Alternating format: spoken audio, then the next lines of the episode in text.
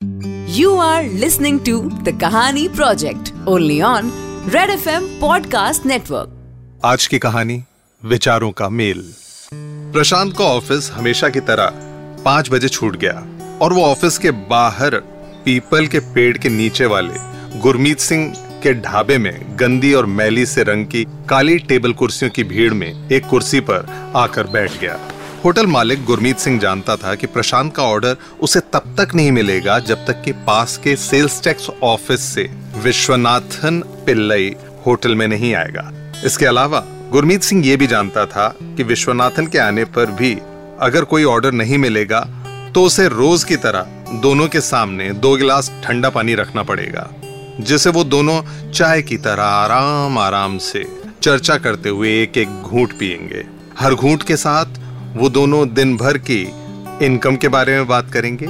Officer कितने काबिल हैं या कितने नालायक हैं, इस बारे में बात करेंगे और अपनी नए सैलरी के बारे में डिस्कशन करेंगे। प्रशांत, जिसकी शादी नहीं हुई थी, अपने ऑफ़िस की रिसेप्शनिस्ट रोजी के बारे में बताएगा। वो बताएगा कि उसने दिन भर में कितनी बार रोजी से बात की। रोजी ने किस किस तरह से उसके सवालों का जवाब दिया। बोलते समय रोजी की आँखें कैसी लग रही थी?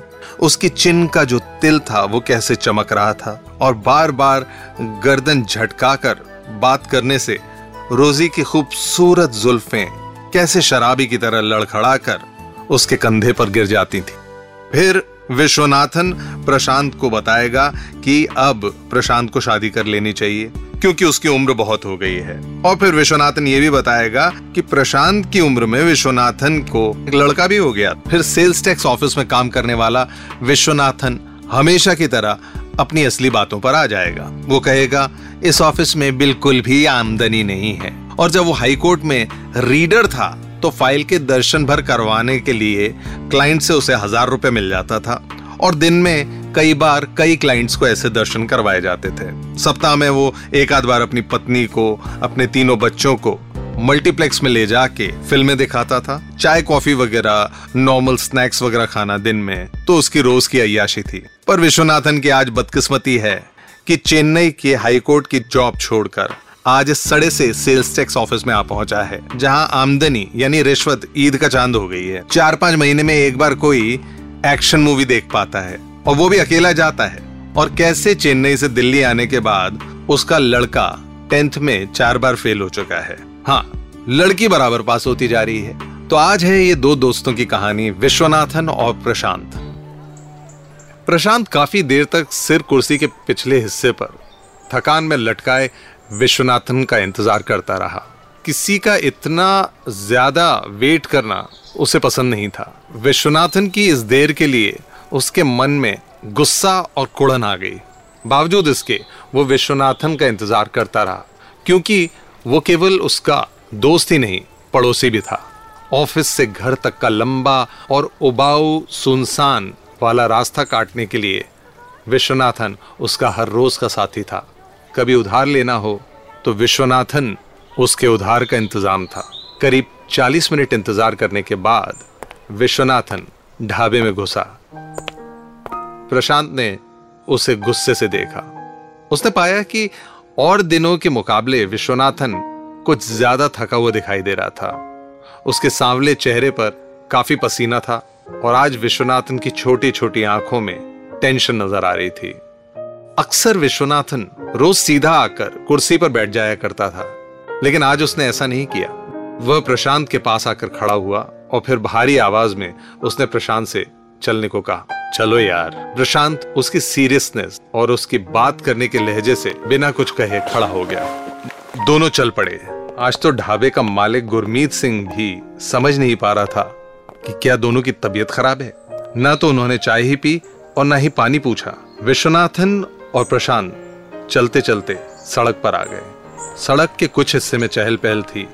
लेकिन बाकी ऐसा कि वहाँ कोई रहता ही ना हो। एकदम शांत। क्या बात है विश्वनाथन? सब ठीक? ऑफ़िस में कुछ गड़बड़ हुई क्या? विश्वनाथन ने उसी तरह मुँह लटकाकर जवाब दिया गड़बड़? बहुत बड़ा गड़बड़। ट्रांसफ़र हो गया मेरा। दोनों कुछ कदम साथ चले। प्रशांत के चेहरे पे दुख साफ़ साफ़ दिखाई दे रहा था। उसने उसी तरह चलते हुए कहा ट्रांसफ़र हो गया? पर कहा? कैसे? हैदराबाद ट्रांसफ़र हो गया? प्रमोशन भी मिल गया है और सैलरी भी बढ़ के मिलेगा। विश्वनाथन ने जवाब दिया। वाह वाह, ये तो बहुत अच्छी बात है। इससे ज़्यादा और क्या चाहते हो यार? तुम्हें तो मिठाई खिलानी चाहिए। प्रशांत ने विश्वनाथन को खुश होकर कहा। पर विश्वनाथन अभी भी उदास था। उसका चेहरा बुरी तरह उतर चुका था। उसने उसी तरह धीरे चाल चलते हुए कहा आई नो हम लोगों का थॉट प्रोसेस नहीं मिलता, प्रशांत। तुम जैसा सोचता है, मैं नहीं सोचता। मैं जैसा सोचता है, तुम नहीं सोचता। तुम्हारे सोचने का तरीका ही एकदम डिफरेंट है। और मैं एकदम डिफरेंट प्रशांत विश्वनाथन को देखता रहा। टेल मी ऐसी तरक्की से क्या फ़ायदा? यहाँ या तो थोड़ी बहुत भगवान की देन मिल जाती थी। यू नो ऊपर का कमाई। अब मुझे जहाँ भेजा जा रहा है, वहाँ मुझे ज़ीरो कमाई होगा। ज़ीरो अंडा। विश्वनाथन ने नाराज़ होते हुए कहा। थोड़ी देर तक दोनों गुमसुम चलते रहे। जैसे जैसे वो घर की तरफ़ बढ़ रहे थे, शाम भी उतनी तेज़ी से बढ़ रही थी। हर तरफ़ चहल पहल कम हो गई थी। कुछ देर तक मायूसी में चलने के बाद प्रशांत कह उठा, यस विश्वनाथन यूर राइट तुम्हारे और मेरे थॉट्स कभी एक जैसे नहीं हो सकते। वी आर वेरी डिफरेंट मैं रोजी के खूबसूरत चेहरे की बात करता हूँ। तुम अपने बच्चों के गंदे कपड़े देकर बर्तन खरीदने की स्कीम बनाते हो। मुझे होटल्स की रंगीन ज़िंदगी पसंद है। तुम्हें सिर्फ़ अपनी लड़की की शादी करने की चिंता है। तुम्हारा प्रमोशन हुआ, सैलरी बढ़ी है। तुम मुँह लटकाकर घूम रहे हो। विश्वनाथन, अगर मेरा प्रमोशन और मेरी सैलरी बढ़ती तो मैं दो दिन छुट्टी लेता और किसी हिल स्टेशन पे चला जाता। ये बात तो तुमने सही की। हमारे विचारों में कोई मेल ही नहीं है। दोनों चलते रहे, रास्ते भर। ठंड बढ़ रही थी। सड़क की सुनसान उदासी जो है, वो दोनों के थके हुए कदमों में झलक रही थी। प्रशांत की नज़र एक औरत पर जाकर थम गई, जो इन दोनों से लगभग पंद्रह कदम आगे काला पर्स लटकाए तेज चाल में चल रही थी। प्रशांत ने अपने साथ में चलते विश्वनाथन को धीरे से झकझोरा और अपनी आँख के इशारे से आगे चल रही उस महिला की तरफ़ देखने को कहा। अचानक दोनों के चेहरे पे मुस्कुराहट आ गई। महिला आगे चलती जा रही थी और प्रशांत और विश्वनाथन पीछे पीछे महिला की तेज चाल, उसका फ़ैशन सेंस उसके खूबसूरत बाल। इसने अचानक उदास माहौल को रोमांटिक बना दिया। चलते चलते प्रशांत बोला, विश्वनाथन, मैं इसको देख रहा हूँ।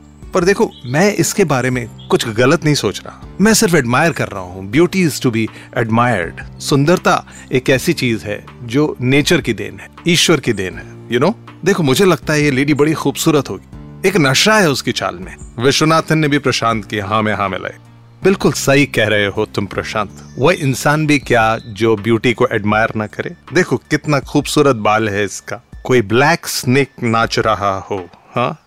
राइट राइट प्रशांत जो हमेशा रोमांटिक रहता था, वो और ज़्यादा रोमांटिक हो गया। उसने कहा, देखो विश्वनाथन, खूबसूरत नज़ारा ऊपर वाले ने जो बनाया है। जैसे कोई समंदर की लहर हो, कैसे चल रही है। वाह क्या बात है। प्रशांत और विश्वनाथन ने जल्दी जल्दी कदम बढ़ाए। वो देखना चाहते थे कि चेहरे से वो महिला कैसी लगती है? दोनों तेज़ी से चहलकदमी करते हुए महिला के आगे निकल गए। चौराहे पर जैसे ही महिला मुड़ी, हल्की नज़र फेर कर दोनों ने उस लेडी का चेहरा देखा और फिर अचानक दोनों ने मुँह लटका लिया। समझ आया? प्रशांत ने पूछा। समझ आ गया, दोस्त, विश्वनाथन ने कहा। क्या समझ में आया? प्रशांत ने पूछा। यही कि lady is senior citizen. Let's respect her. Vishwanathan ने जवाब दिया। प्रशांत ने कहा you are right Vishwanathan. At least हमारे विचार यहाँ मेल खाते हैं। You are listening to the Kahani project only on Red F M podcast network